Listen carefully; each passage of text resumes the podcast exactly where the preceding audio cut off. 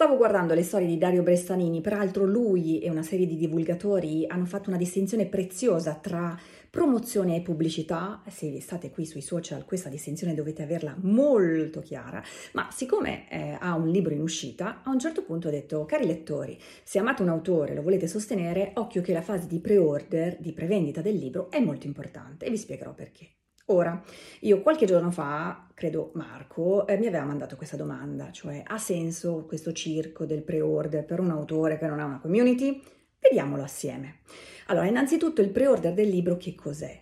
L'editore dà la possibilità ai lettori di preordinare, quindi preacquistare un libro e eh, l'autore ha quindi uno spazio, un tempo molto prezioso per cominciare a promuovere il proprio libro, non pubblicizzare, promuovere il proprio libro. Perché è importante?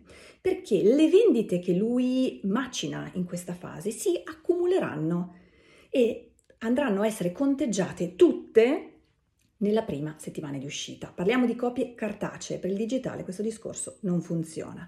Dove viene fatto il pre-order? Di solito su Amazon, alle volte anche nelle librerie fisiche. E perché per un autore è così importante accumulare? Ovviamente è importante vendere, ma perché è importante che si accumulino?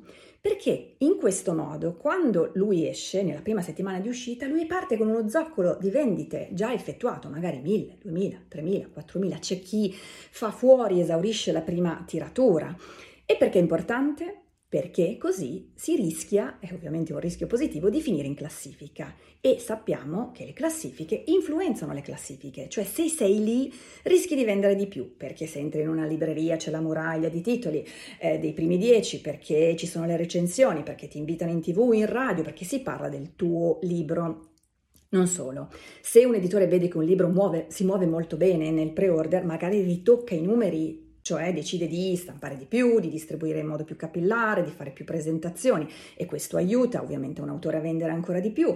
I librai, se vedono che un libro si sta muovendo bene, decidono di prenotare più copie, il che significa avere più libri nei punti vendita e se ci sono più libri puoi rischiare di venderne anche di più. Insomma, tutto questo funziona molto bene per chi per chi ha una community, per chi ha persone alle quali proporre il preacquisto del proprio libro, evidentemente, altrimenti è davvero difficile. Cosa è difficile per un autore? La seconda settimana, cioè la prima settimana vive di questo beneficio, di questo accumulo, nella seconda settimana in poi si vede l'autore che tiene, l'autore che sta continuando a macinare copie. L'avrò spiegato bene? Chi lo sa.